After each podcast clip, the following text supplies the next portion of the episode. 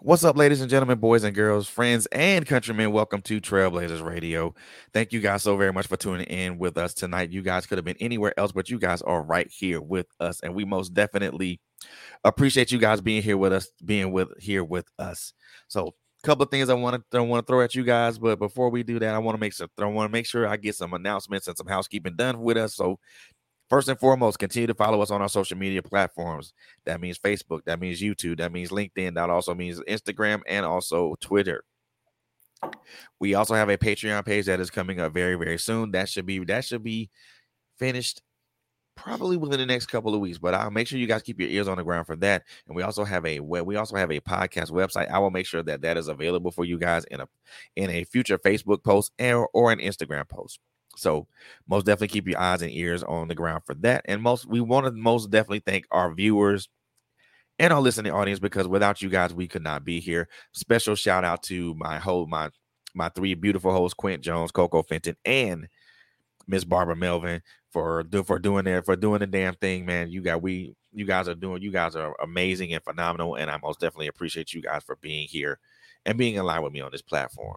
So, whew, now that's out of the way let's get into it. Let's get into it, the guys. So before we even go any further, this particular podcast is sponsored by a couple of people.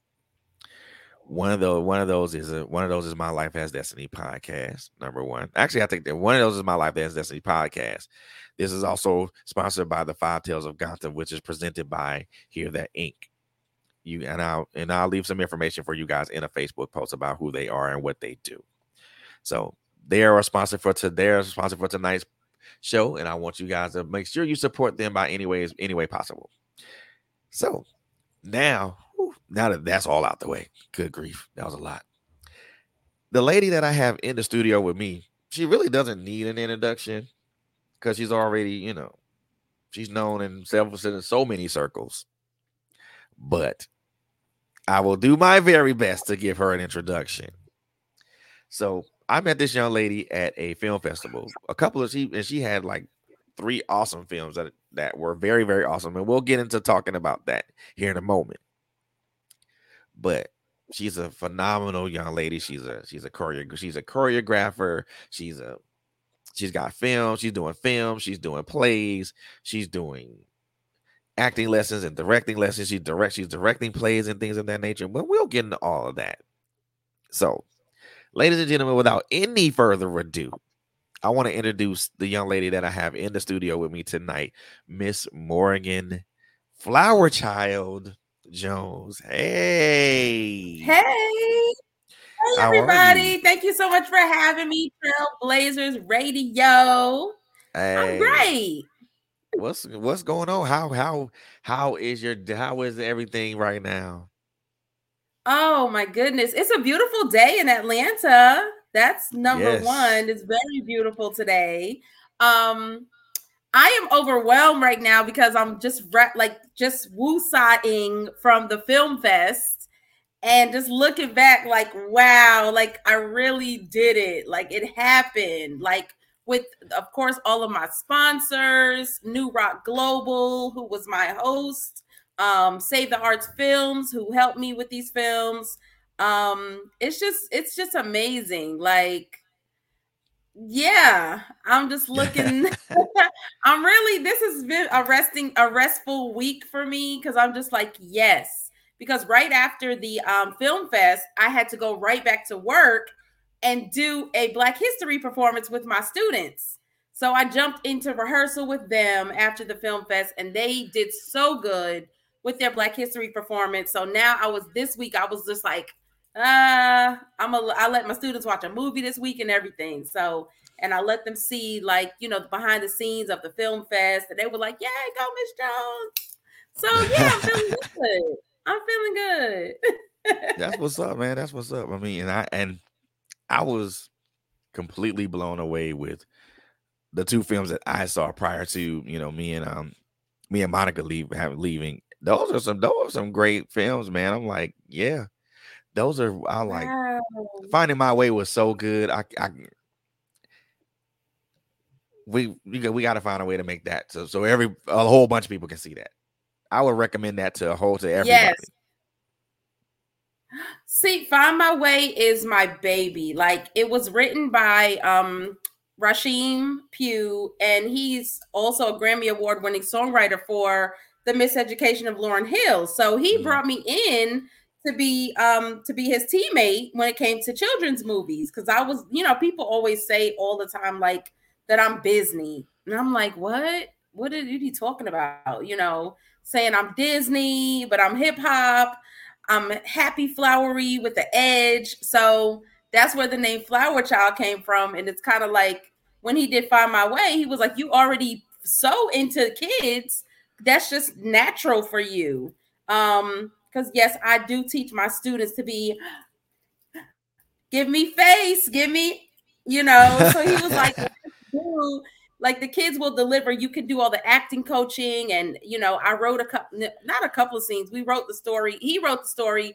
I added a lot, took away some. Um, we started um, the music was all he wrote most of the music. My sister, vocals by Jamel, wrote a lot of the music. Um, some and then we had the kids. We put the studio in my house, literally in my kitchen, and recorded all the music for the film. Um, just so wow. the kids could feel, you know, that feeling, not being in the studio, but being somewhere where they could eat snacks in between. They could, you know, run around and have fun while they were recording. So it was an amazing experience. And I know, like, I, I really, I know that is my lane, you know, children, um, creating plays and and we're doing find my way the stage version next. Oh that's gonna be good. That's gonna be really really good. Yes so i'm looking really, for really talented good. children in atlanta. Looking for talented oh, kids yeah. in atlanta. So who is who is who is morgan flower child anyway? We i know you i know you as a visionary behind several films and a and a cabaret and seen a couple of videos that you did, a couple of dance videos you did on YouTube. And so, but who, but who is she really? Who is mm-hmm. who's the person behind all all of this? Um, honestly, when I was a little girl, I used to draw a lot. I used to sketch. Um, the hip hop era really got me excited about my art. So I will watch things like Breaking and The Wiz. And you you remember the Winky scene in The Wiz where they the graffiti turned into yeah. dancers? Or in Breaking, they were, you know, doing graffiti all over the place. So I used to draw because I'd be like, I want to do that, the bubble letters and the I started drawing flowers and just drawing and sketching. But not only that, my parents were in the music industry. So I was breakdancing during the beginning of hip hop um, on the block, like literally on the streets of the Bronx. We would jump out my parents' van and dance. Um, my brother, sister, and my cousins had a rap group called Family Crushing Four.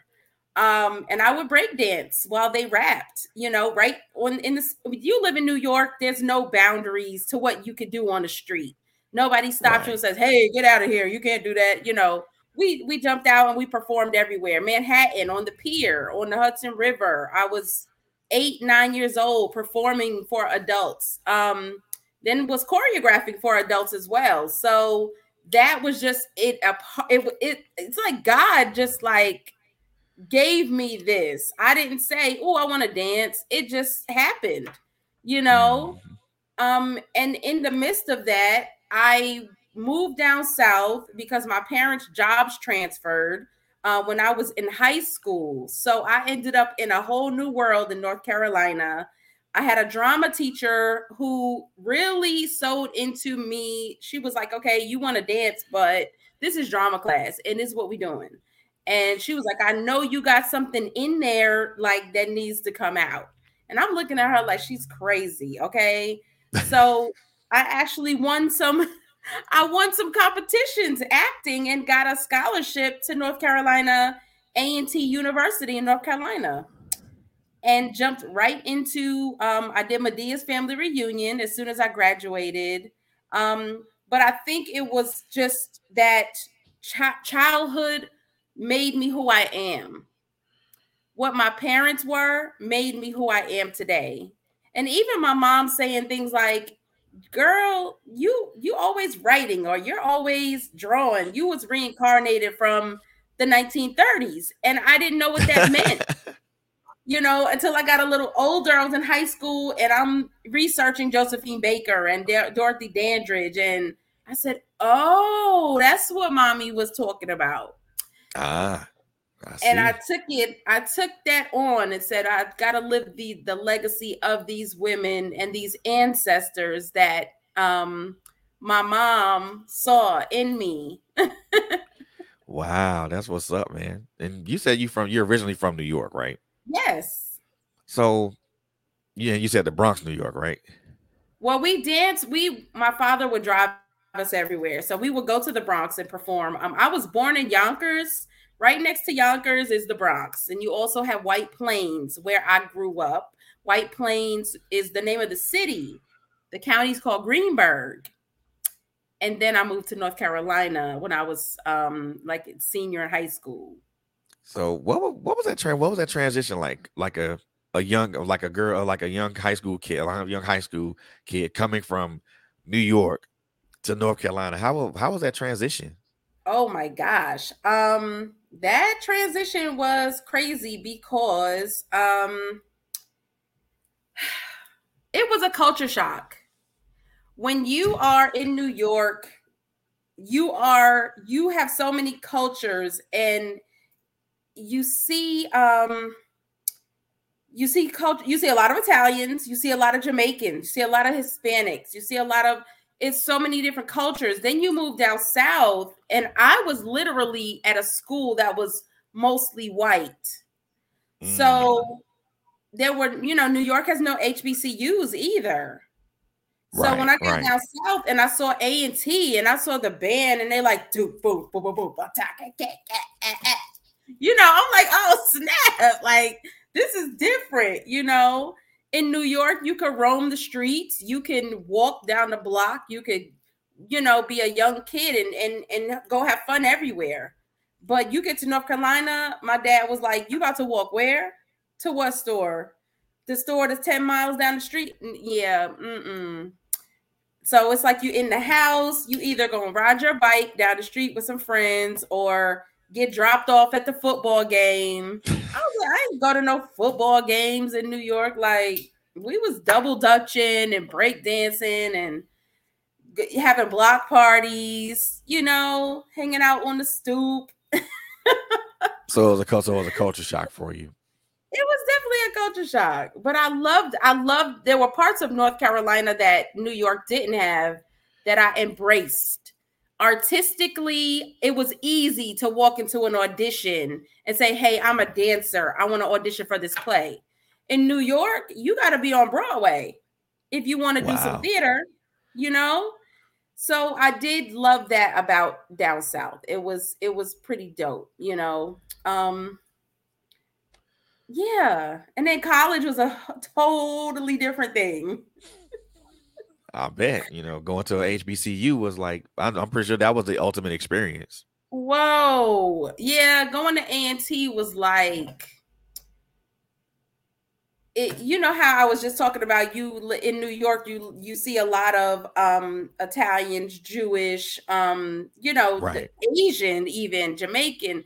When I got to a HBCU, it was like boom, we about to black culture, like what you know, history, all of that not that we did, and this is the crazy thing.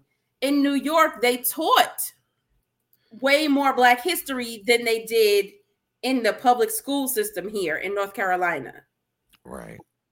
But when you get to an HBCU, it all comes full force, like full, you know, full, full circle. circle. Because I actually had an issue in my school in North Carolina where they skipped over the, sla- the, the slavery chapter. And so my dad had to come to the school and say, "What's going on here?" You know, my daughter is one wants to, is asking the teacher why are we? And I got in trouble for asking why we were skipping over that chapter. So, oh, yeah, New York, they they they over they give you way more information than you than you would get in the public school in North Carolina. Not to downplay, you know, North North Carolina schools, but it's a lot different it's a lot different. Awesome. And then you know, seeing I saw we we saw the biography went in here here in um, Atlanta. So you dancing at um at at um, A and T. I mean, and and then how did was that a natural transition from dancing at A and T to choreography to what you currently do? Um, what A and T Blue Rain was the name of the um, dance team at A&T, and they hired me as a junior. Like I was literally getting paid as a student to make up the dance routines for basketball season. Wow. Um, and what was hard about is that they were kind of like the Laker girls. You know, everybody had to look the same. For me, mm.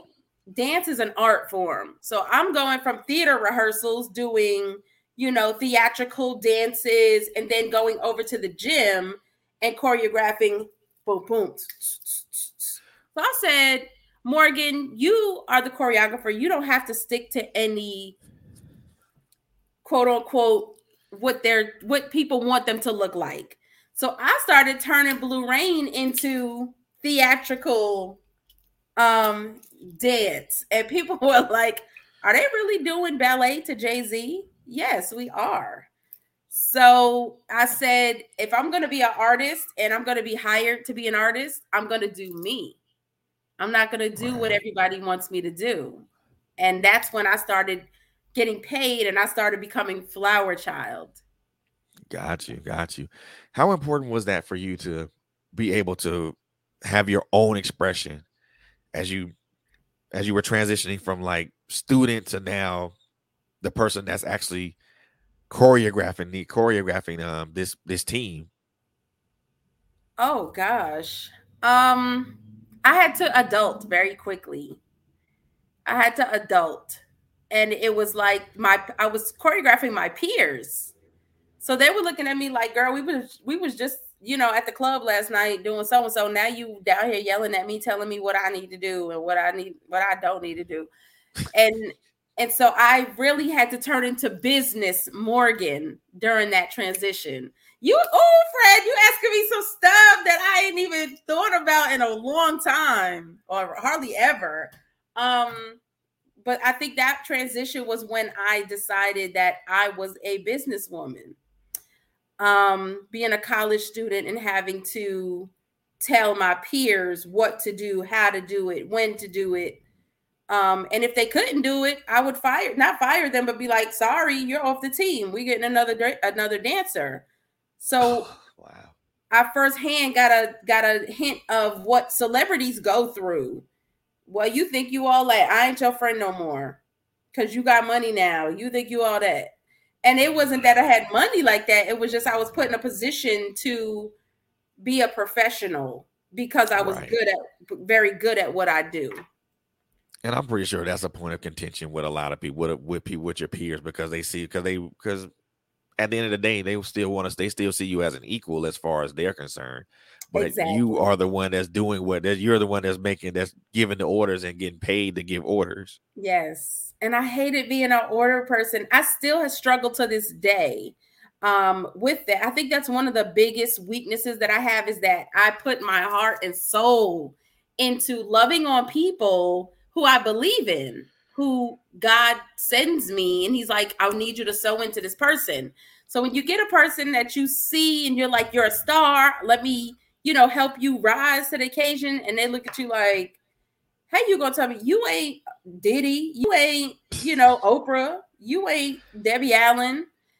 But in reality, it's amazing how many people do see me as those people you know but the people that i'm trying to help they looking at me like you just wasting my time or you're using me.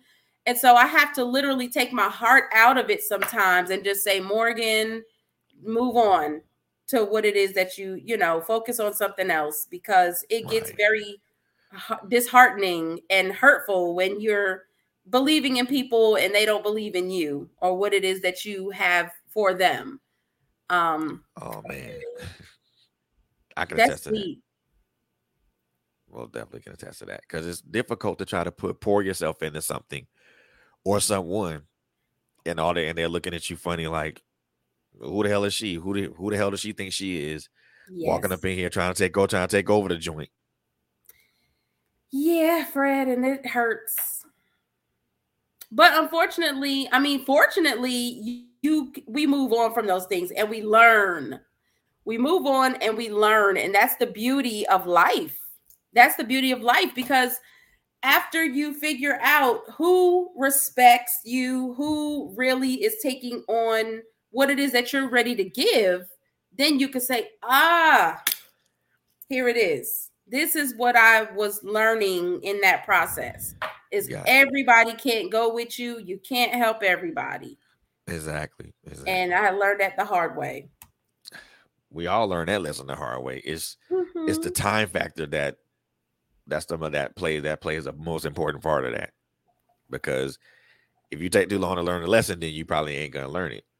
But if you kind of pick it up quickly, then you will learn it. I know for me, that transition was like at least a year. Wow. Just kind of understanding who's with me and who's not with me. Yeah. Who wants to who wants to ride with me and who doesn't. I mean, and understanding that people are going to be on what they're on on your train and they're going to get off at their designated stop and that's something yes yes. And i see as a unit so like my flower child colors are black pink and yellow. Black means unity. The pink is friendship and yellow is happiness so I see us collaborating and partnering, and nothing I do is alone. Like everything I do, I say, Hey, you want to be a part of this, or you want to be a part of this? Can I do it alone, Fred? Yes. But that is not in my purpose. That's not what God, God wants. God wants us as we, the village, the village. The men used to go hunt bring the food back. The women would take care of the din, din, din, din, the kids would din, din, din, din, din, din, din, yep. and the community would build, and everybody would get money, and we would all sow into each other. And but we don't do that now. It's like, oh, look at her. She just want to use me. She just want to use my talents, you know, to get her for get her. No, we all are should be pushing and feed, feeding each other. If you get there first, great, let's go. If I get there first, great. Come on, y'all. But we don't think like that these days. Nah.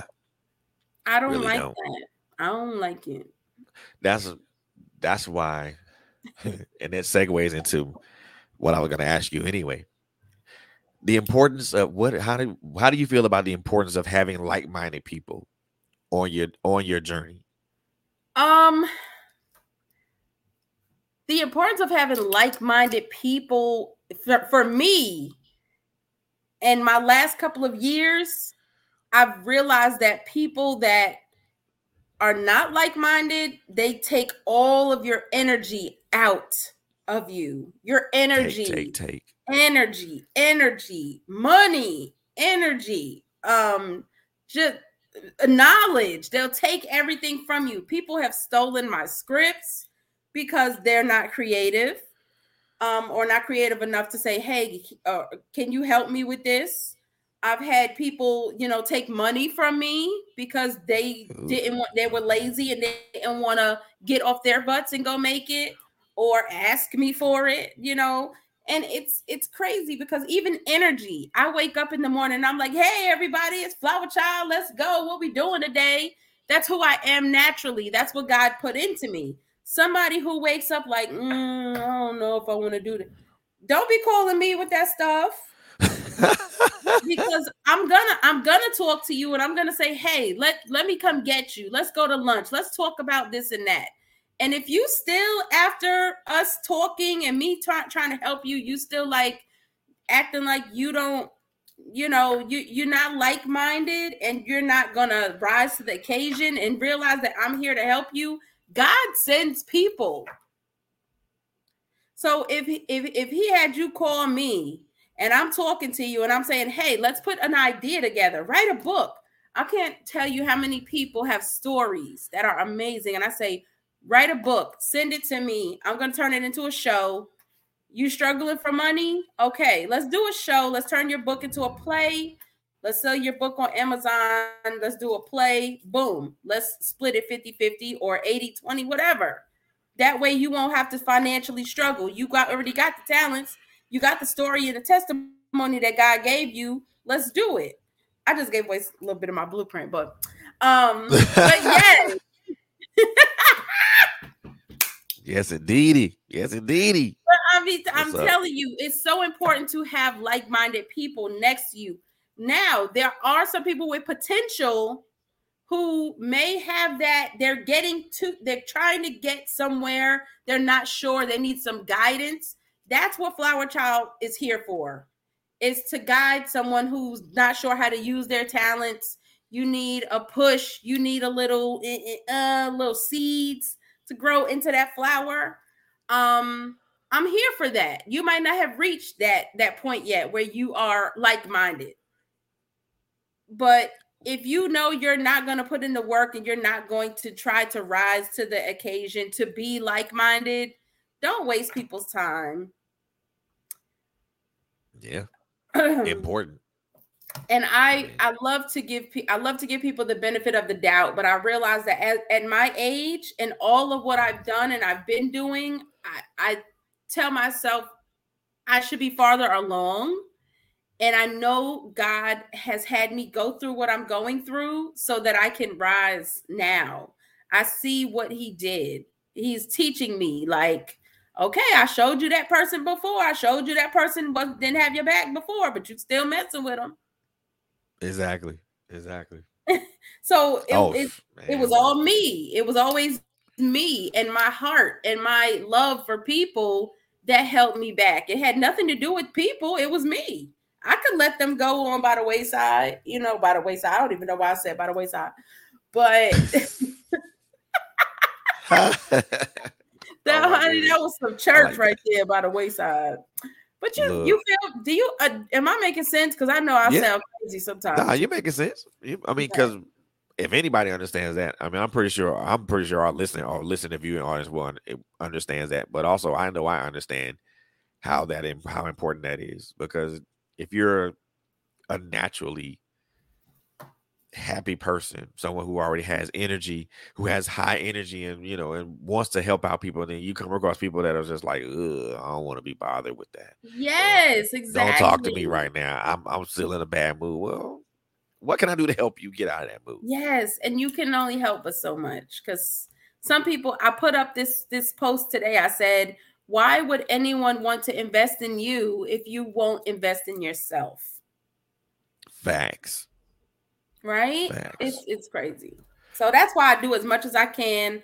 I'm a Uber driver, Fred. I Uber drive just to make ends meet, to make a festival happen, to right. maybe help an artist get to the next level, to maybe if if somebody needs a movie done, I need a camera, whatever the case may be, I have or promotions. I have to sow into myself if I'm going to have a bit a nonprofit organization and say, hey, um, I have these kids I really want to work with, but I need this amount of money for it. You know, I can't come out of pocket all the time. I still have a life to live, but I want to help children. So right. I have to do fundraisers, you know. But if people see me just mooching and not working myself, they're gonna be like, why would I sponsor her if she's not even working to invest in in the kids herself. So I do exactly. as much as I can. I, I, I hustle, I work, I sow into others just to, you know, make it happen. That's right. Make it happen. I mean, that's important because nobody understands. If anybody understands it, I do, because there's yes. a lot of thing that goes into a lot of what you do and then I mean, because no one, no one see, no one sees the blood, sweat, and tears behind it. They just see the finished product. Exactly. Nobody sees the blood, sweat, and tears or the living in your car, the yeah. trying to f- figure out how am I going to get gas money to get over here or how am I going to pay this rent. Nobody sees that. And nobody, you know, like social media, people don't talk about that. Like, oh, y'all, guess what? I need y'all help, you know, because it because people will talk about you. People will talk about you and they'll use it against you because people hate, Big you know. Oh, some Big time. Crazy. They will use that and they will use that and they will weaponize that. And they will be like, they'll do whatever they want to do to take you down. But I know, I know for me, it's like y'all can do whatever. You know, y'all can people can do whatever. I you know, it goes back to knowing who you are as a person. Yes. Yes. And knowing whose you are. Cause that's it. You can say whatever you want about me because at the end of the day, I'm still I'm still God's child. Yes. Yes. So say what you want. Say bad stuff. Say good stuff. Say indifferent stuff. Say or don't say nothing at all. Mm-hmm. For or me, it makes me know never mind. But people love to talk. And people that people that want to bring other people down have nothing to do but to talk. Correct. Because they have because they have no ambition to do anything outside of what they outside of talking. Right. That's crazy. And we just have to move on and, and pray for those folks. Um and oh, pray for the best. God bless you. keep it pushing. Yeah. God bless you and keep it pushing. That's me. They'll learn eventually. I don't worry. I mean, for me, I don't worry about it. I mean, yeah, God bless you and keep worry about. You know, you I, I I do pray that people learn though not to be gossipy or hate on other people. You know, but I don't know how. I don't know how that works because I've never been that person to hate on people and have to learn my lesson. So I don't right. know. I don't know what that process looks like. I don't know what that process looks like either. Because probably maybe because we ain't experienced, we ain't we don't personally engage in those processes. Yeah, so we don't know, but that's okay. We're gonna stay in the not knowing uh box. yep. Well, because what I don't know ain't gonna harm, and what will not harm me. Okay, at all, and what I would, what I don't know will not harm me. Period. You are correct. And if I know it, and I know it's gonna harm me, then I stay away. Then I then I stay away from it. Yes, stay away most definitely enjoying this particular conversation. But we are, but I am glad we are going to take a small break. So I do want, I do want to introduce my my friend, my brothers and sisters over here that Inc. They are and they do they do a lot. They do audio books. They do a lot of audio. They they've done a lot of audio books. Uh, my brother Drama, my brother Drama Simpson and Mister and and Chris, they are they are doing some great stuff over there. So we're gonna take a small break but we're gonna come back with my with my with my beautiful sister, Miss Morgan Flowerchild, and we're gonna talk a little bit more about, you know, her transition from high from from college to stepping out there and really getting things, really doing some things, and also, you know, her work with children. So, ladies and gentlemen, enjoy this, enjoy this little ad from Hear That Ink, And we'll be right back, guys. Don't go nowhere.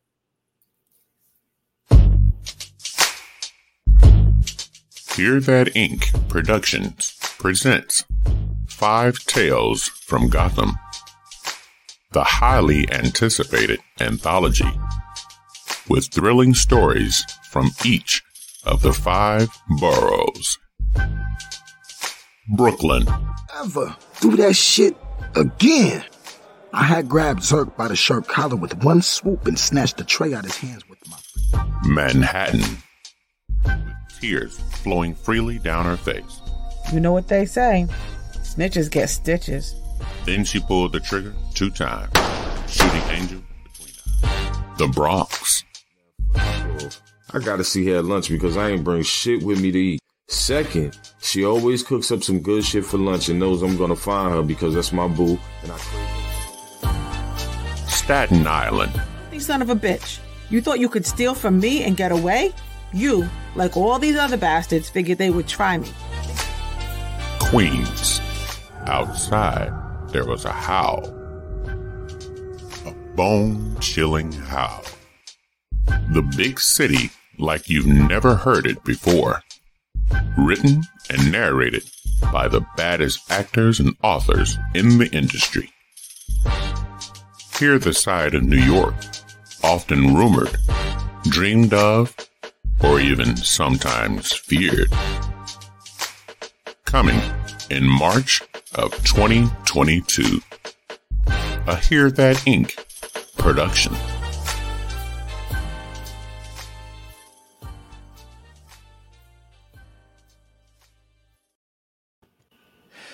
Welcome back, everybody. Welcome back to TrailBlazerz Radio. You are tuned into TrailBlazerz. I am your host, Mr. Frederick Beaty, and the, the young lady that I have in the studio with me, Mrs. Morgan Flower Child Jones man, we're having a great conversation, man, and we're just having we're just vibing out and having a great time. And the ad you guys just saw was Hear That Ink, um, Chris Jordan, Drama Simpson, and so many other um, great voice talents that are on that that are on that um that particular audiobook. That actually that audiobook is actually out right now. So if you guys want to check it out, go to hearthatink.com and go check it out and purchase it and support support us, man. Support us. Black owned company, support black owned companies, support black owned businesses. Just support, period. I, I can't even I, I won't even I can't I won't even say nothing else about that, but just support black owned. That's all I can say about that. But back getting back to the subject at hand with my beautiful guest right now, I want to want to transition a little bit because we talked a little bit about your your upbringing from from New York to North Carolina, then your college experience at A and T. Mm. So now let's transition from graduating from college and now stepping out on your own. Uh, what was what was that? What was that like to kind of finally be on be on your own and actually work to make a niche for yourself? Ah. Uh that's that's so tough because after college, it was like it was like I was acting. I was an actress full time. I was going in and out of auditions, doing plays. One of my first jobs was Madea's Family Reunion. I literally um, sat on set for 13 hours and I was on on in the movie for 5 seconds. yeah. and it was the best experience ever. I was like, I'm putting this Tyler Perry movie on my resume. And I'm gonna be honest, from there, it was like I kept getting hired, hired, hired for acting lessons. And in the midst of being a professional actress, I was like, people wanted me to create dance routines and dance um performers, artists were like, can you, perf- you know, give me some dancers and choreograph my show, put my show together. That I was like, oh my God, this is a lot. So Flower Child Productions was just like literally, I had my logo done. This logo is 21 years old. Wow. Yeah, I wanted it in the form of a dancer, like not a dancer, but a flower. If you see the letters look like flower petals in the form of flower child. Right. So um this logo it has been everywhere for the last 20 years and it was mostly dance. It started as flower child dance productions. So people would hire me for dance stuff and it's like then so the facebook came out like 2009 and it was just like oh we about to do a video over here concept video and they would go viral. Our videos were going viral. I started booking a lot of plus size dancers um, we booked beauty shop. I I struggled because I became a teacher because I was in a relationship that was very um mentally abusive and it was mm. kind of like you can't be in the industry because I don't like the actor's lifestyle or I don't want you doing this and that. So I became a teacher. Little did I know that I would love teaching so much. So I juggled being a teacher and doing Flower Child Productions full time, both of them full time. And um, it worked out because I was had the evenings to myself, the weekends, and the summers to do all Flower Child stuff, which made right. sense. It all made sense to me. And I had the money from teaching to invest in my business. I've always been the person to feel like invest in yourself, build your own table, build it, build it, build it. I never been the like I did try to go knock on some doors for opportunities and I would get you just want to take my people from me. You just want to take my actors and my dancers from me. I got things like, "Oh, you're not good enough. Oh, you're too fat." You know, "Oh, you don't have any oh technique." The technique thing always messed me up because I never my parents can afford dance classes because we were out dancing at, for a living, you know. So what what am I going to dance classes for if I'm already a professional dancer at the age of five and six? right. So going to auditions trying to be technical, they were like, "No, you suck." So I had to say, "You don't suck. You just have to create your own avenue. You know, right. trust trust that God gave you some dopeness." And the more you keep knocking on doors, the more God is going to keep reject having these people reject you. So when you step out the box, he'll bless you with what it is that he gave you, you know. So it was tough um just trying to find what it is that I was supposed to be doing. And I got from different people, why are you, you know, dancing uh why and you're you're an actress and then when I started doing choreography, it was like, why are you doing um, plays and directing when you know you should be doing choreography? And I'm just like, yeah, y'all, yeah, I am doing a lot. Why am I doing so much? And I was like, bye. like this is what, and then I looked at the Debbie Allens, I looked at the, you know, Dorothy Dandridge, who used to sing and dance and do movies and and it, there's no restriction because I looked at I said, "Oh, maybe I'm not as good as a director as I am a dancer. Maybe I need to just choreograph and not dance. Maybe I should just act and not chore." But I was good at everything. I kept getting booked for all of them. So when other people are talking about you and other people are booking you and it's not just you saying you're good at it, you got to answer the call. Exactly. You have to. You just answer the call and not worry about what people think. Um, just like in college with my peers saying, "Oh, you think you all that because you got authority." It got to that point professionally as well as an adult. Like, mm. I ain't working with you because you do too much and you don't know what you're doing and you're unprofessional and you're and I'm like, no, I, I do a lot and I need help. I need the backing. I need I'm not gonna sit here and lie and say I don't need support. I needed the support of people you know, working with me, but people would drop off and I would figure out a way to make it work, make it work, put it back together. Um, to here we are today. You know what? And the funny thing, the one thing, the funny thing I thought about, I thought about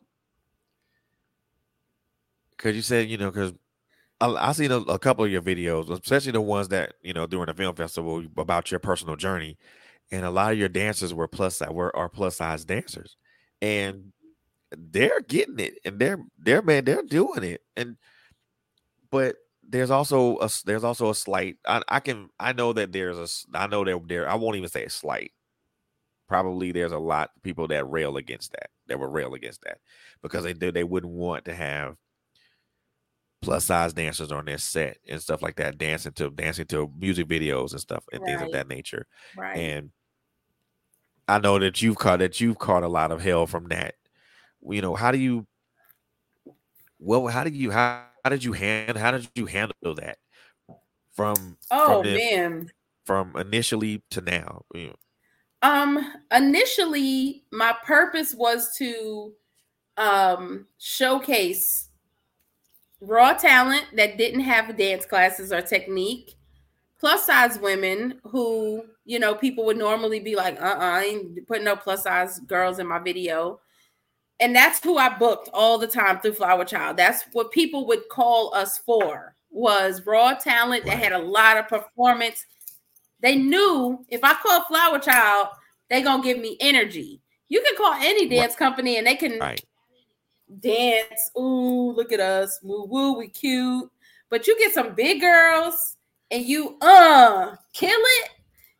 And we started, I started putting videos on social media so people could see this is what we do.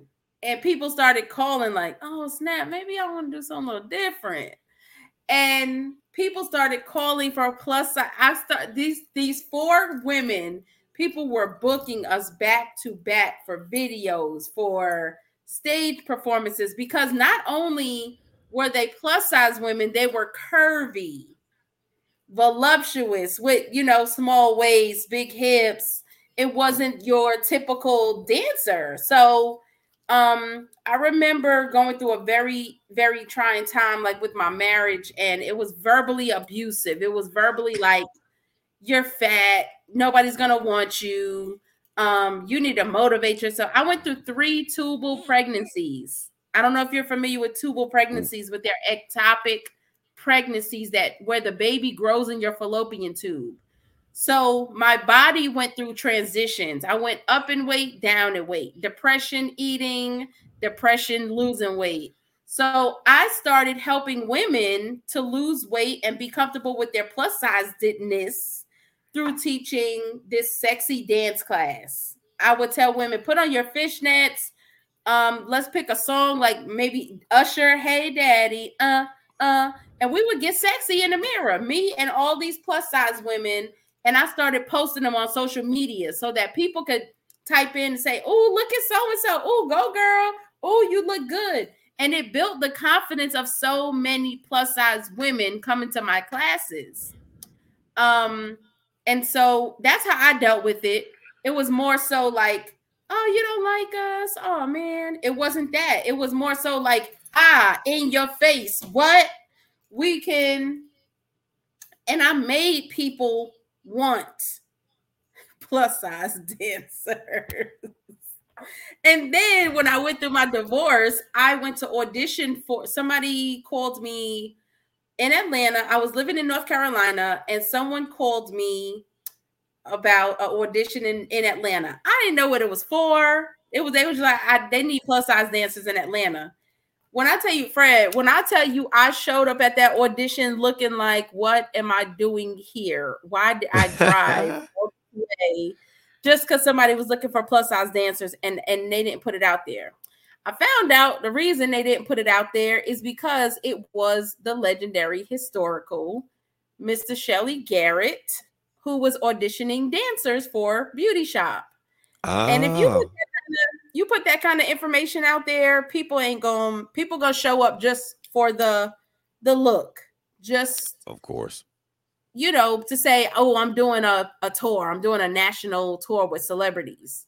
So um I got in there. I did a dance to "Give It to You" by Usher. They're gonna give it to you. Oh man! Mr. Garrett said, "Who created that routine that you just did?" I said, "Me."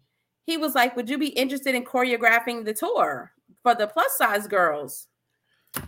I lost it. I lost it because living in New York, I'd heard of Beauty Shop when I was a little girl um, because it I believe it it um debuted in 1985, 86 in New York. Or I know New York was a big city when they would come. I believe my parents went to see it when they back in the day, but it, it's amazing because after I finished dancing, he said, Would I be interested in choreographing? He also asked me, Can I act? And guess what I had right up my sleeve? A monologue. There you go I did that monologue for Mr. Garrett, and he made me a featured actress in the show, as well as choreographer and dancer. I had to do run off stage, do a quick change, get on stage and dance. And he also booked um 10 of my girl, 10 to 12 of my dancers from Flower Child Productions. So in Beauty Shop, there's a battle scene that happens between the skinny girls and the big girls. Y'all can pull it up on YouTube if you want. Pull it up on YouTube. Um, we were called the fine dancers and the extra fine dancers. Ah, so, yeah. And it was just a fun time working with Mr. Garrett. And so, as a plus size, I I was coined the name plus size choreographer and now I am the official choreographer for Miss Georgia full figure pageant, Miss Alabama full figure pageant. I did Miss Full Figure North Carolina for two years.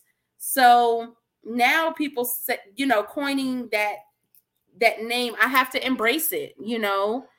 Um, even when I'm not plus, I go up and down in size. Sometimes I'm a size 14, sometimes I'm a size 20, depending on what I got going on. So. I showed up at an audition for a very popular artist here in Atlanta, and everybody was big, way bigger than me. And I tore that choreography up, but I could I didn't get it because I wasn't big enough. Wow, that's nah. Um, you know what? I, I won't. I don't. I don't even find that strange now. Not here. not for here anyway in Atlanta, I'm not big. I'm not plus size in Atlanta. Yeah, um, I don't find that strange here.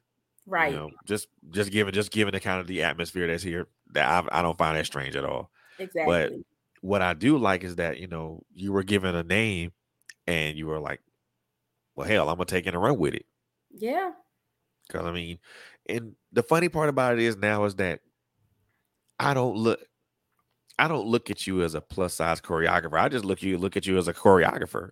Cause you because you, you put you put eh, you put extra accoutrements on a name and then it kind of then it then it kind of takes off and has it and grows legs and then it has its own life and stuff like that.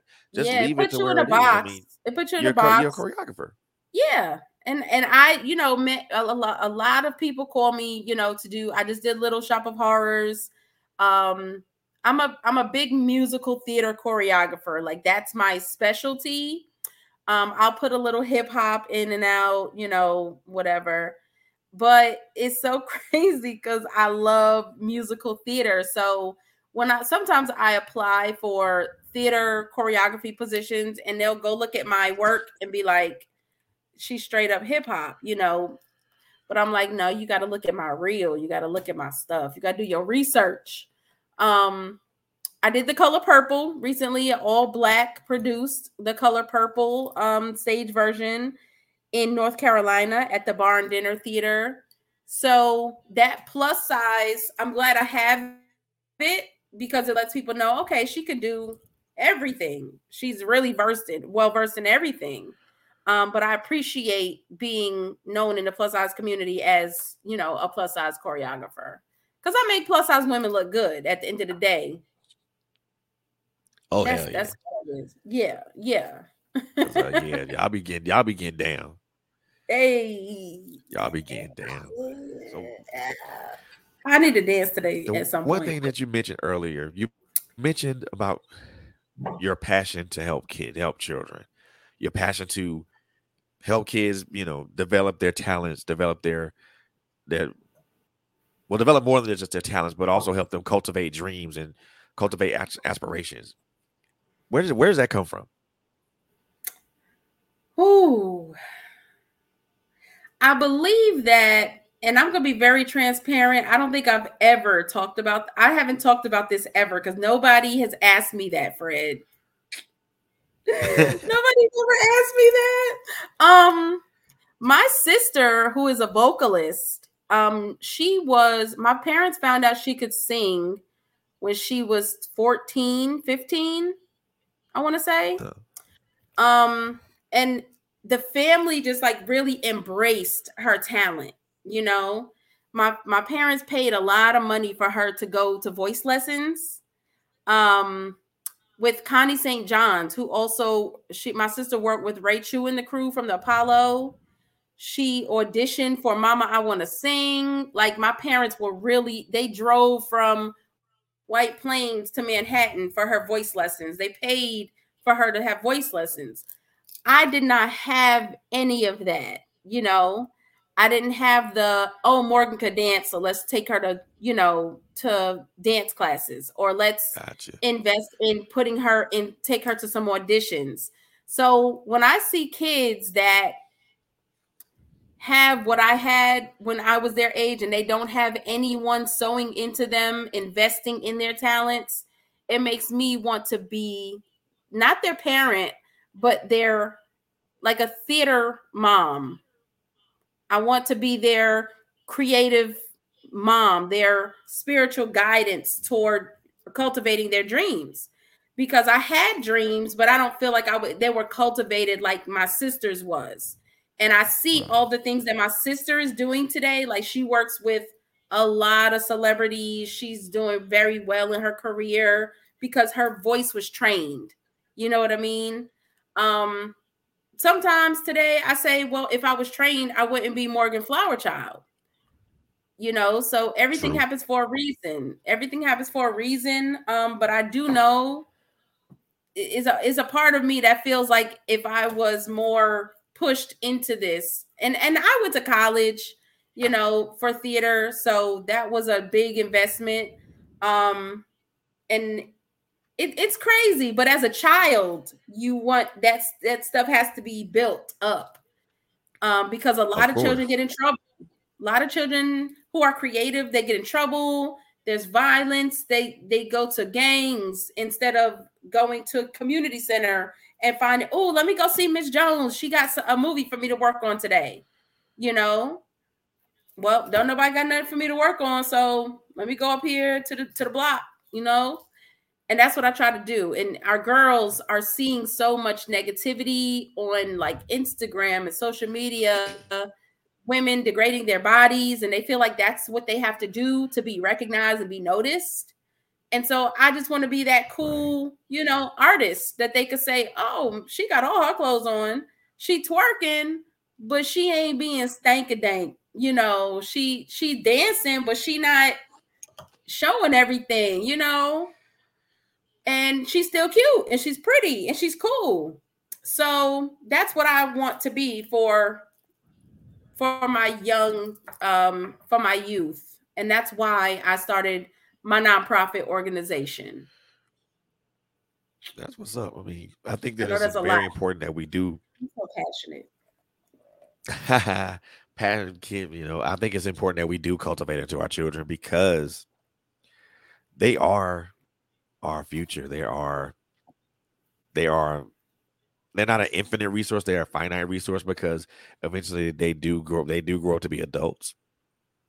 Yes. But it's important that we we speak into them and we sow into them and we we breathe life into them because so many yes. kids fall to the wayside from gangs and peer pressure and all other so many other things that affect the child, affect the child's life. For you to put, you know, put your to give of yourself to these children, you know, day in and day out. That that it speaks they, so they really. I'm speaks sorry. volumes to you, man. It speaks volumes to you first. Thank you. It, it's they inspire me to create. They inspire me to be more mentally healthy um, they inspire me to meditate. They inspire me to keep myself together so that they have positivity to look at.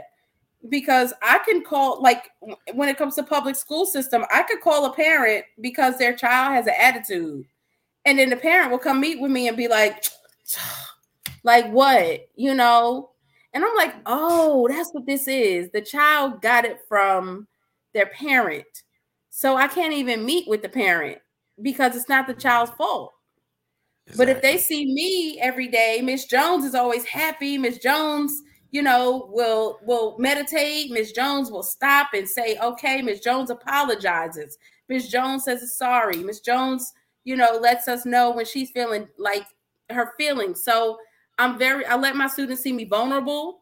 I let them know when I made a mistake. I let them know when I'm wrong because parents today they're like, no, sit down, shut up. I'm you you do what I say, you know. and and you got McDonald's money. Instead of saying that, be like, hey, let's make some, let's make some bracelets and make some money, and we'll go to McDonald's. You know, show them how to get some money to get what, what it is that they want versus, you know, just yet kids are yelled at all day. And I see it firsthand. Teachers yeah. too. Teachers yell at kids all day. My students will oh, act up that. sometimes. And I'll be like, you know, when my students act up, I could easily be like, you better sit down. For I, I'll be like, why'd you do that? And they'll be like, I don't know. I'm sorry. Okay, well, let's move on to the next thing. And it's that simple. It's that simple. But that things escalate, and then the child feels like I can't talk to that teacher because she stay calling me out. Exactly. Exactly. So, That's crazy though.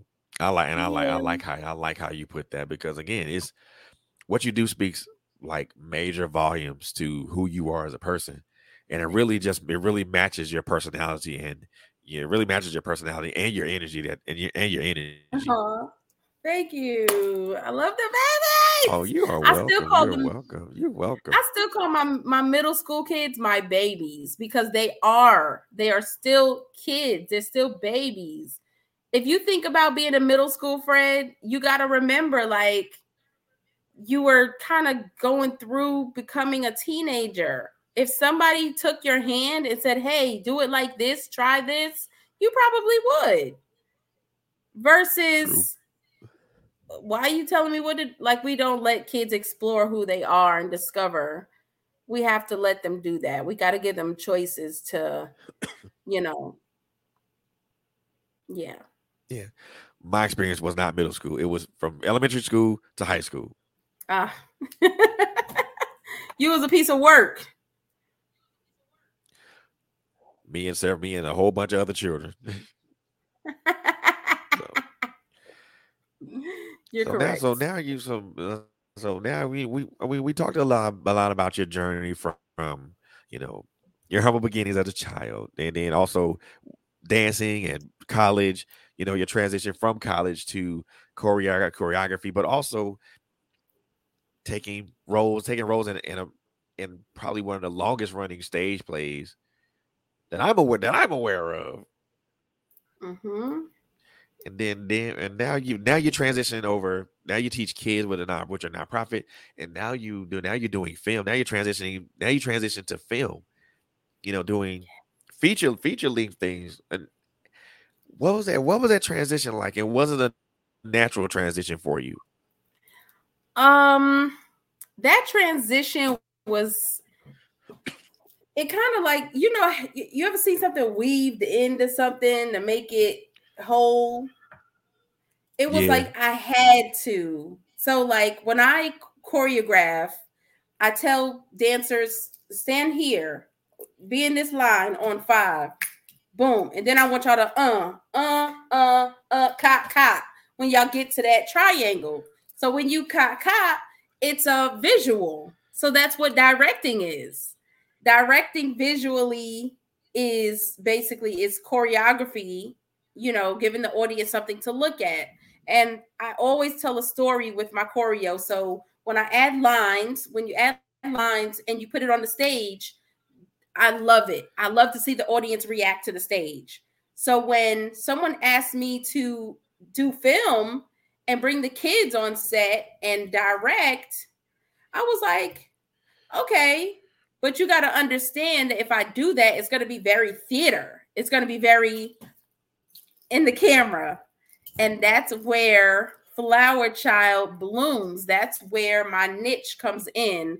And so now when people book me today, they know they're getting a choreographed visual theater at theatrical visual on film because that's who I am. You know, I tell people if you don't want the flower, the bloom, give it the give it life look, don't book me.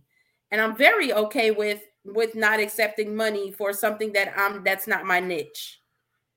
But Right. musicals, musicals and colors and even dark things. I love dark. Um I've created some some dance um videos that were very dark and I have a play, a comedy that was very dark. If you watch the comedy, you you'll laugh the whole thing, but it was dark where it came from. And um I think that it all just weaved in together. It was an easy transition for me, Fred, because it was natural. Um going from choreography to directing plays to directing film. I don't believe I'll be directing film so much as being a theater artist. Theater is my passion. And when I get booked to do theater, I know, boom, this is what I want. Da, da, da, this person here, da, da, da, da, da, da. When I do film, it's like, it's so much different. It's so much different. And do I love it? Yes. But I'm I know I won't love it with everybody. But I love doing it with Save the Arts Films because we learn together. We learn the art of film together, if that makes sense. It does. It does. It really does. I And mean, people are nitpicky. Mm-hmm. They will. sorry. They are. They were like, "Oh, I don't want to work with her, or I don't want to work with him, or maybe I want to work with her, or maybe I want to work with him, or maybe I don't want to work with them." So, I mean, for me, it's like you know, whatever. If you if you're picking, if you're looking to pick somebody, you know, look pick somebody that's gonna mesh with you, that's gonna Yes. be able to see see your vision and bring out your bring out your vision the way you want to bring be brought out. Exactly. You're correct. So I know. I'm, so one thing I wanted to ask you, you know, as we're as we're kind of we're slowly but surely getting begin starting to begin to wrap up a little bit, I want to ask you. Gonna throw some rapid fire questions there at you. Okay. So one so question one. Who has been your most who has been the most influential from to as to molding you, molding who you are right now? Uh professionally or in my personal both. Um I want to say I've never met these people. I've never met them before. I've never met Diddy, but I follow his every move. And I feel that a lot of what I do was molded by Diddy because I watch everything he does from being with Andre Harrell and sweeping and you know being in the background to to discovering artists, discovering those superstars, and him being a superstar in his own right, and dibbling and dabbling in multiple different things and still being relevant even when you're not on the scene. Um, I love to see how he sows into people. Um, Debbie Allen, so influential in my life because she was she is a director. She is an actress. She's a dancer. She has a performing arts school where she sows into the youth. And she's still directing television shows and plays. And she's 70 and she looks the bomb. And she's still cool and beautiful.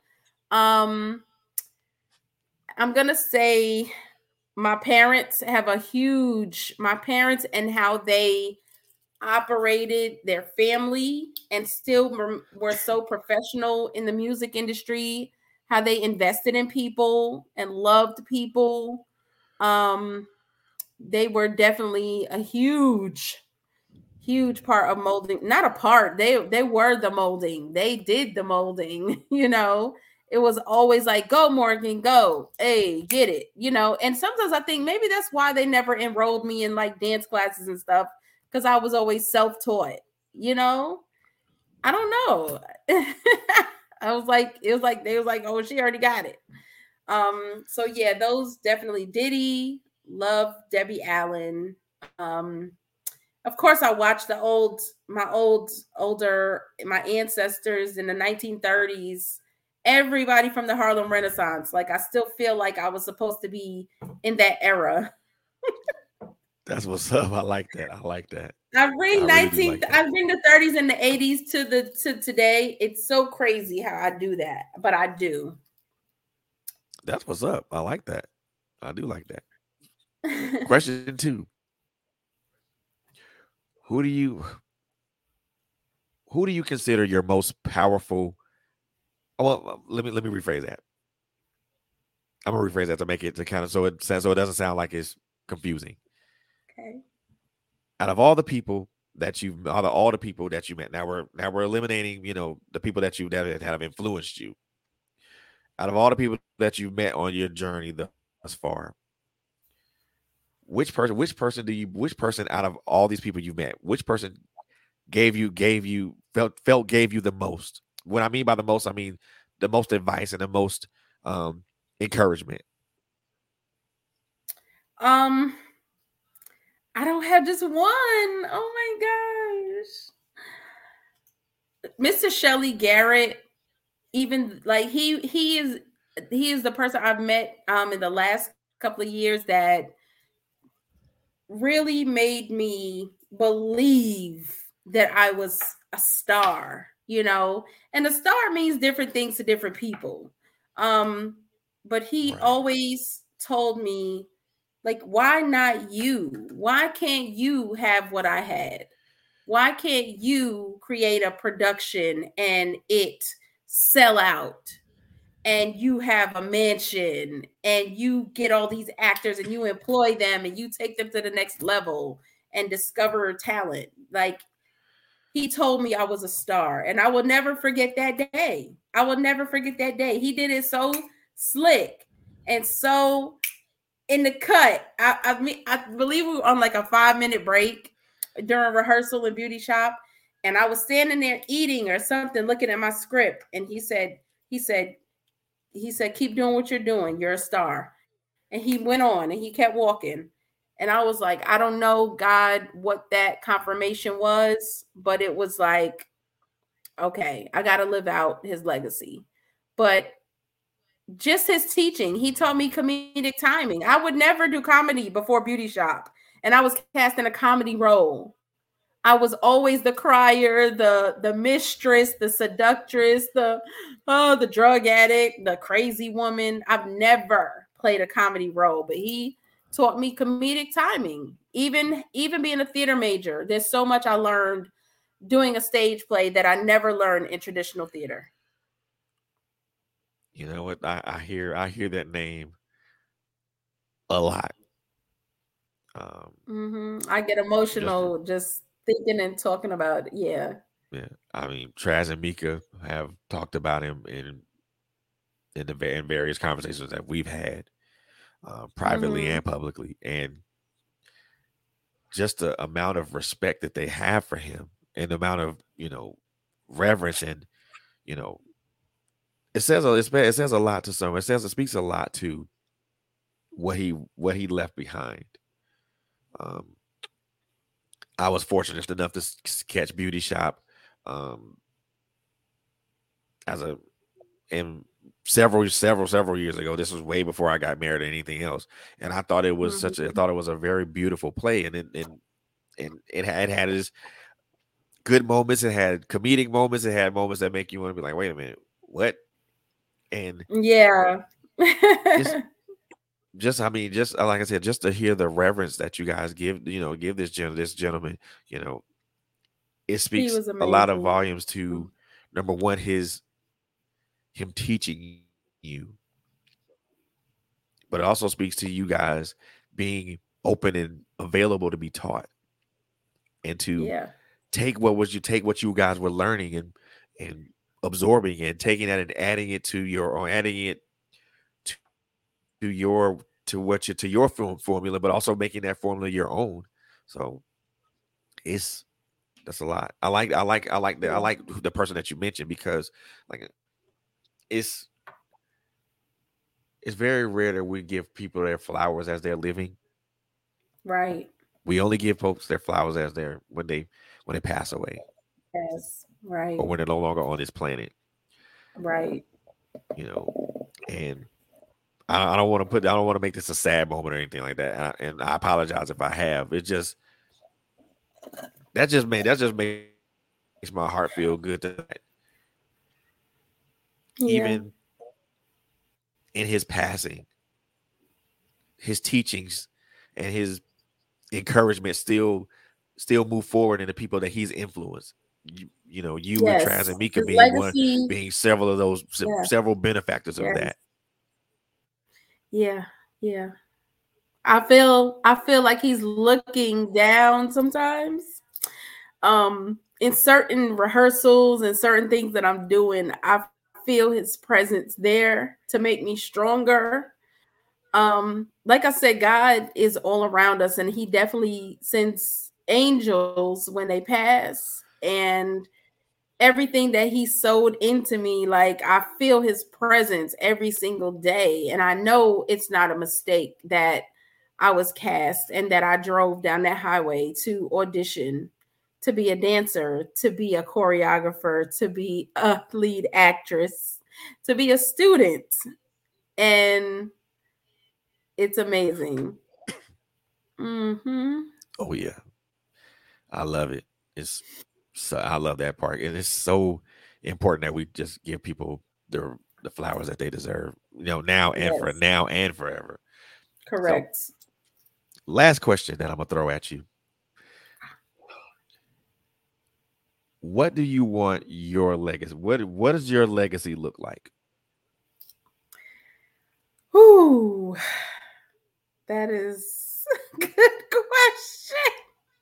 Gosh. Or should let me um, rephrase it. What would you what do you want your legacy to look like? Um I definitely want my legacy to look like um just like what I'm what what I'm doing right now for Miss Frankie Day, who was my acting teacher, who sold into me, um, Mr. Shelly Garrett. I want those students that I have taught um, to be able to teach everything that I'm teaching them and give it sow it into the next generation. Um, I want artists to remember me um, and entrepreneurs as well to remember what I didn't that not just what you do on stage and in front of people, but it's a lot about what you do behind the scenes and when everyone's not looking, you know, um, not being afraid to produce whatever it is that God put you here to produce. Um, and not even just produce, but um sowings, what you sow into the world, um, let it be like let just be free, be a free spirited artist, like never hold on to never hold on to anything that's in here or up here. Let it go for the world to see. And I'm I pray that my legacy le- that I am able to leave that with future artists and younger the youth, you know, that they're not afraid. Never be afraid. Be fearless. And I feel that's what my leg what I want my legacy to to look like. You know, in sports, there's something that's synonymous with that. Synonymous with that. Leave it on the field. Mm-hmm. Leave it on the stage.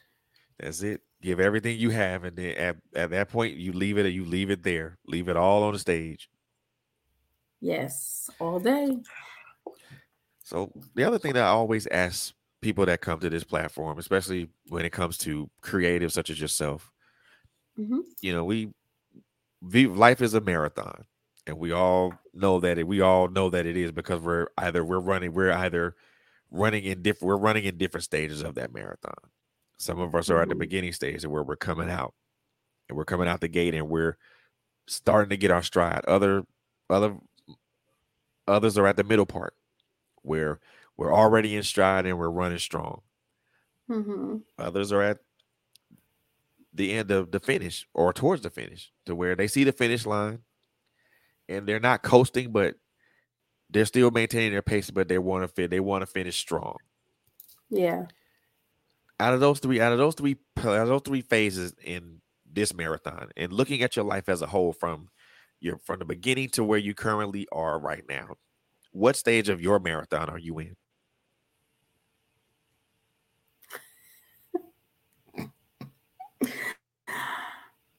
I don't know. That's the that's the fun part about life.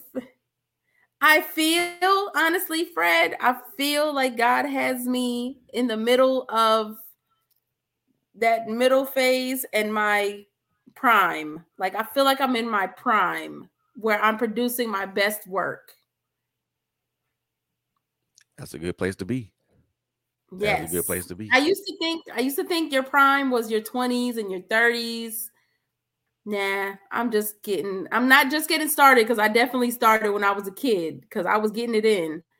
Um, I definitely got it in in college and and after in my 20s. Um, my 30s, I was literally producing, and now I'm sharing. There you go. I like that part because, mm-hmm.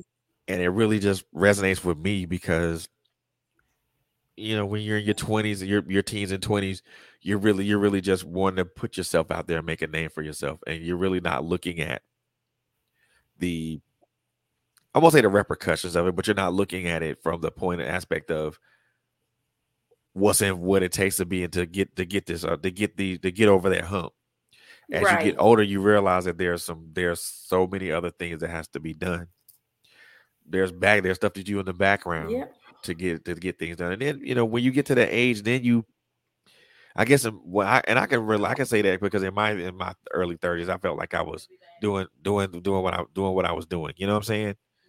Yeah, doing what I was doing. But at this also when I look at it, it's like, okay, now I'm in my four. Now I'm in my forties.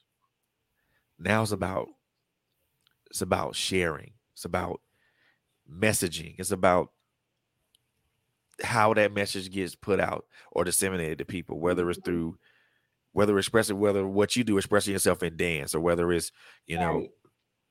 being a part of being a part of being a part of a, a large stage production that's been wildly popular for several years or even producing your own producing your own thing your own your own films, your own plays, and and other and other things that were like multimedia and things of that nature.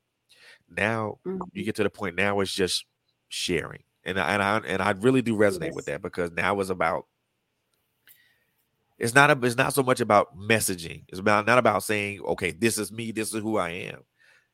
No, y'all already know who I am, y'all already know what I'm about. Now, I'm now I just want to put give you guys information and knowledge and things of that nature. Yes. So I love that part because yes, working with children, that is shit. Working with kids, that's sharing. Yes, you know, helping people get to another pinnacle as far, as far as their mm-hmm. acting or their dancing mm-hmm. careers or even helping them direct something that's sharing because now we now yes. it's the exchange of knowledge yes i love it and that's what that's what yes. i found out i mean that's what i found out that's is so i'm like i'm pushing i'm i'll be 50 years old in july and i learned now that it's more about exchanging knowledge with people than it is yes about doing anything else. I mean, okay, of course, we both have platforms that we want people to to mm-hmm. recognize and see, but for me, at the end of the day, it's about sharing knowledge. Exactly. Let me see. Let's see. Let's see. Let me. Let me. Let's let's share knowledge with each other. So that way, if if you know something that I don't, you can share that with me, so I can add that to my toolbox I and vice versa. Add it to the exactly, so I could be smarter and have this more experience. I love that. I love to see it makes me happy when I have thousands of mentees, thousands of students that I didn't even teach who follow me, who have worked with Flower Child Productions, who have hired me, um, that will, you know, say thank you for everything that you sold into me. And I know how important that is because I did it for so long to for my from my mentors and my teachers and we had to so it feels good when people come back and say thank you for sowing that knowledge into me and for giving me those nuggets you know but sometimes people don't appreciate it and they move on with their lives like you know i did this by myself and da, da, da. and i and i watch them i say i'm so proud of you congratulations on everything you're doing but we know at the end of the day, you had teachers, you had people exactly. so into you. So we have to be grateful for those people that sow into us and inspire us. And I think that that is what legacy is at the end of the day, is what you put back into people. Yep. Everybody won't appreciate it, but you know, we have to understand that even if you're not appreciated, God at the end of the day wants you to to be a sower and and help people at the end of at the end of the day. So eh, eh, that's it. I love it. I love that. I love that. So I'm gonna give you this opportunity to give yourself the best shameless plug you ever can give. So, so I want you to talk to our listening, listening and viewing audience. Let them know who who you are, where they can find you at, you know what you have going on, and what and what and what can we ex- what what can we expect down the line from Morgan Flower Child? So you have the floor. Okay, you said shameless plug. Okay, so my name is Morgan Flowerchild. You can ca- find me on every social media platform under that name. Okay, LinkedIn, Twitter, Instagram, Facebook. You can find me at Morgan Flowerchild. You can Google Morgan Flowerchild and you can find my song on there, uh, Go Off by Morgan Flowerchild. You can find my coloring book called Creative Inspirations. It features my sketch art. You will find my movies on flowerchildlife.com, which is my website. Um, I am currently directing a film called Single Looking for Love, and it's going to be a live stage performance that's going to be filmed. So that's by Shanosha Jordan. I am working on that. Um, the Miss Full Figured Alabama pageant is June 25th in Alabama, Montgomery. Shout out to my Alabama folks. Um, yes, and I'm I am being booked as we speak. So if you have a production, if you have a a book, if you have um, something you need writing for, or you need something directed, a play, a film, I am your girl. If you need choreography, If you need talent booked for your films or your plays, I'm your girl. If you need a MC, if you need brand ambassadors, I do it all. I'm here. just book me, just contact um my website and go to the contact form. It'll go directly to my manager and we'll get you right. We'll get you straight. That's it, Fred. That's all I got. hey, that that works, bro. That works right there. That that is what it is right there. I love that. Yes. Yo, I, first and foremost, I can't, I won't, I can't, I can't conclude the show without give just saying how appreciative I am for you to come, for you to spend, for you to spend a little bit of time with me and talk about yourself and talk about your journey, but also talk about what you're doing and just having a wonderful conversation. I most definitely am appreciative of you being here. So thank you so much. Thank you for having me, TrailBlazerz Radio. Man, look, anytime, anytime, anytime. So I, I want, I really want to extend that thank you to you. I mean, I know we've, I know I've said thank you to you probably more times than I more times than you probably would like right at this point. But I, but I'm so very cognizant of the time it takes for folks to come on this platform and also you know especially what they're doing especially if they're doing something that's busy without the throughout the day or throughout the evening and i want to make sure yeah. that i honor that by saying thank you because if you thank you so because much. if you because if i don't say thank you then it makes it looks like it's it's what i do what i do and what you what you're putting out there for our listening and viewer audience it doesn't if i don't say thank you it's insincere Got and you. i prefer to and i prefer to be sincere so oh, I'm very thanks. cognizant of your time. I'm very cognizant of what you have going on, and I, and I, that's why I say thank you to everybody because if I don't, I'm not I'm not honoring you. Thank you so you much. Person, I appreciate a, any opportunity. Oh yeah, I appreciate every opportunity um, to share what I do with people um, because that's the thing is that I am people based. I offer a service and that service is to love on people to make sure people get messages um, i don't do anything that's degrading to black women um, i do everything to sow into the black community so that's what i'm about at the end of the day so i thank you for this opportunity most definitely most definitely so as we conclude this particular episode of TrailBlazerz i want to i want to reintroduce to you guys a very good friend of mine, Miss Morgan Flowerchild Jones. She is available on all social media platforms, and I mean all. That means Facebook, IG, LinkedIn. Um, well, maybe maybe not Snapchat. Well, are you on Snapchat and um? TikTok? I'm on Snapchat, Tinky Pop Bloom, and I'm on TikTok. It's Morgan Flower Child.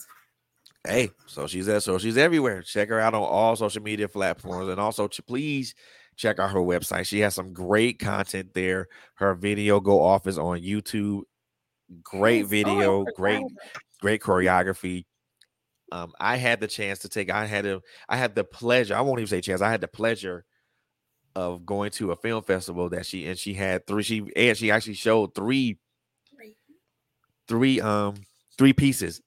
I was yeah. available. I, I only stayed for two, but the two pieces that I saw were very impactful. And yeah, she is a, she is somebody so that much. I most definitely want to want to continue to have a have a wonderful relationship with and, and cultivate that relationship, whether it's yeah. through just podcast appearances or whatever.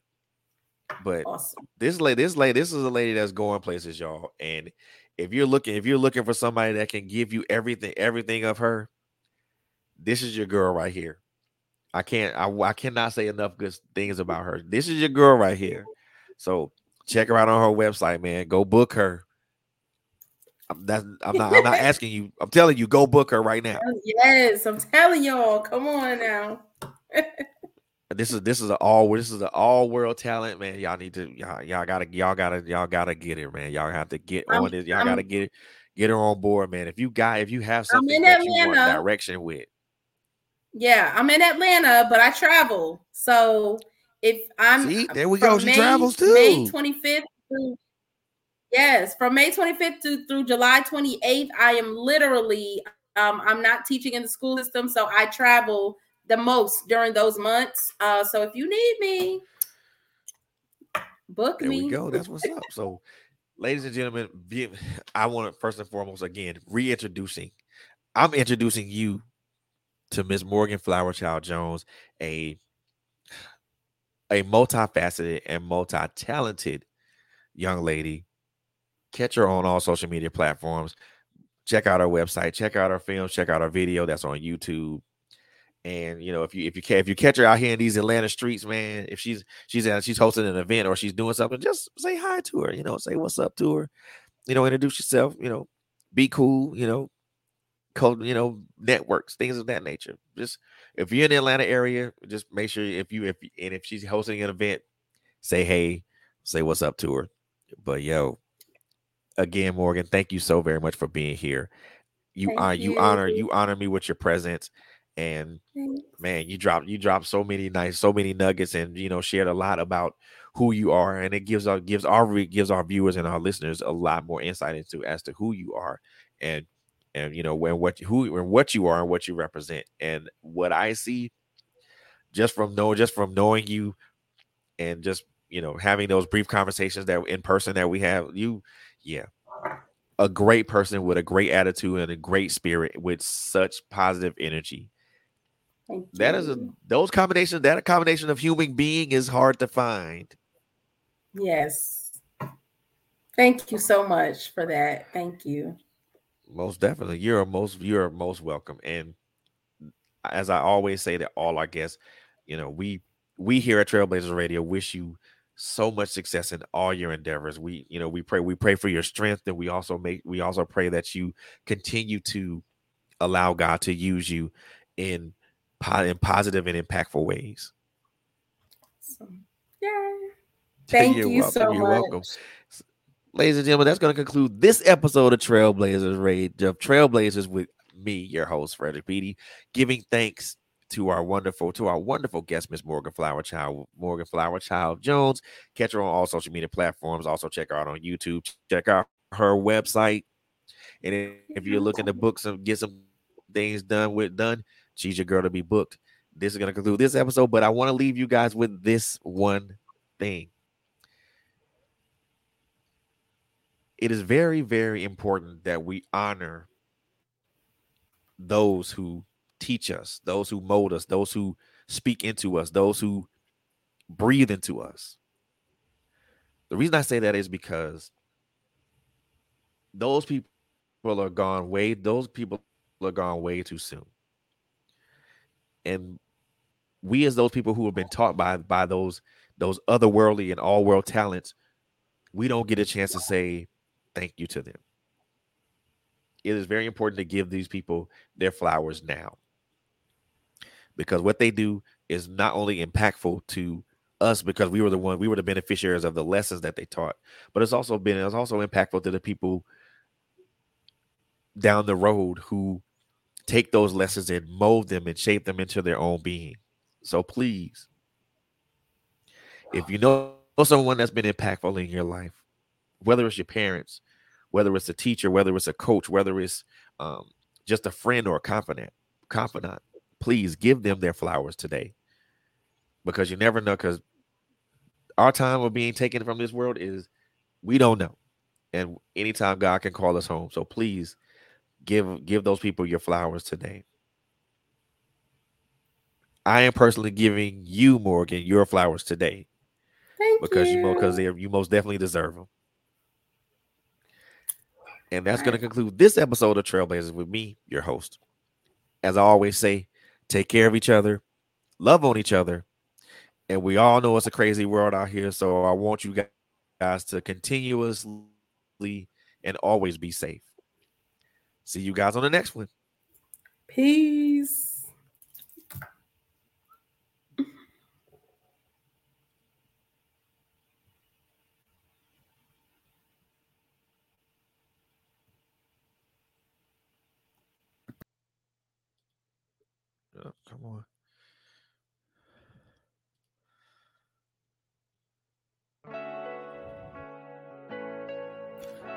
My Life Has Destiny is a faith based podcast that talks about testimonies of faith, hope, redemption, restoration, and the perseverance of ordinary people through the extraordinary power of God. Join host Quint Jones, Coco Fenton, and introducing Terrence Jackson every Monday and Thursday nights right here on TrailBlazerz Radio.